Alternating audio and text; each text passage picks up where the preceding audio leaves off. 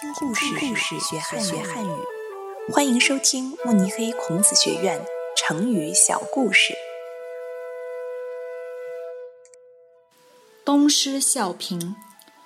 西施，春秋时期越国人，容貌美丽，举止温柔，是中国历史上四大美女之一。有一天，西施在河边洗完衣服，准备回家。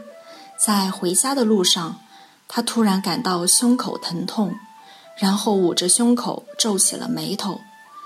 见到她的村民觉得她这个样子，甚至比其他时候更加美丽和楚楚动人。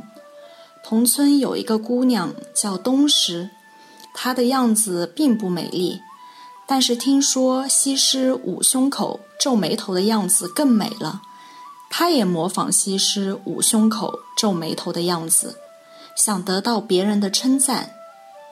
但是这反而让东施更加丑陋，同村的人看见了他，都关上大门躲着他。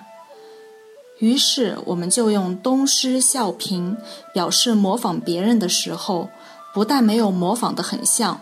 反而出丑，也有人用这个成语表示自谦。